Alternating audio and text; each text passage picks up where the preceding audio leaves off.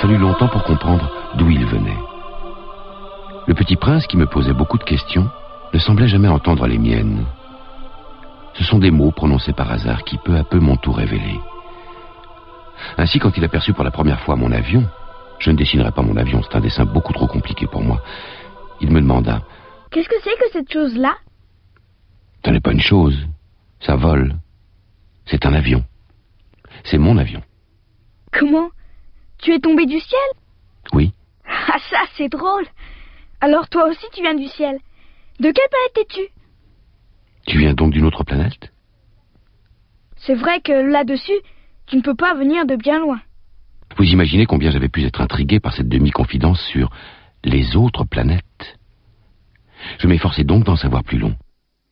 D'où viens-tu, mon petit bonhomme Où est-ce Chez toi Où veux-tu emporter mon mouton Ce qui est bien avec la caisse que tu m'as donnée, c'est que la nuit, ça lui servira de maison. Bien sûr.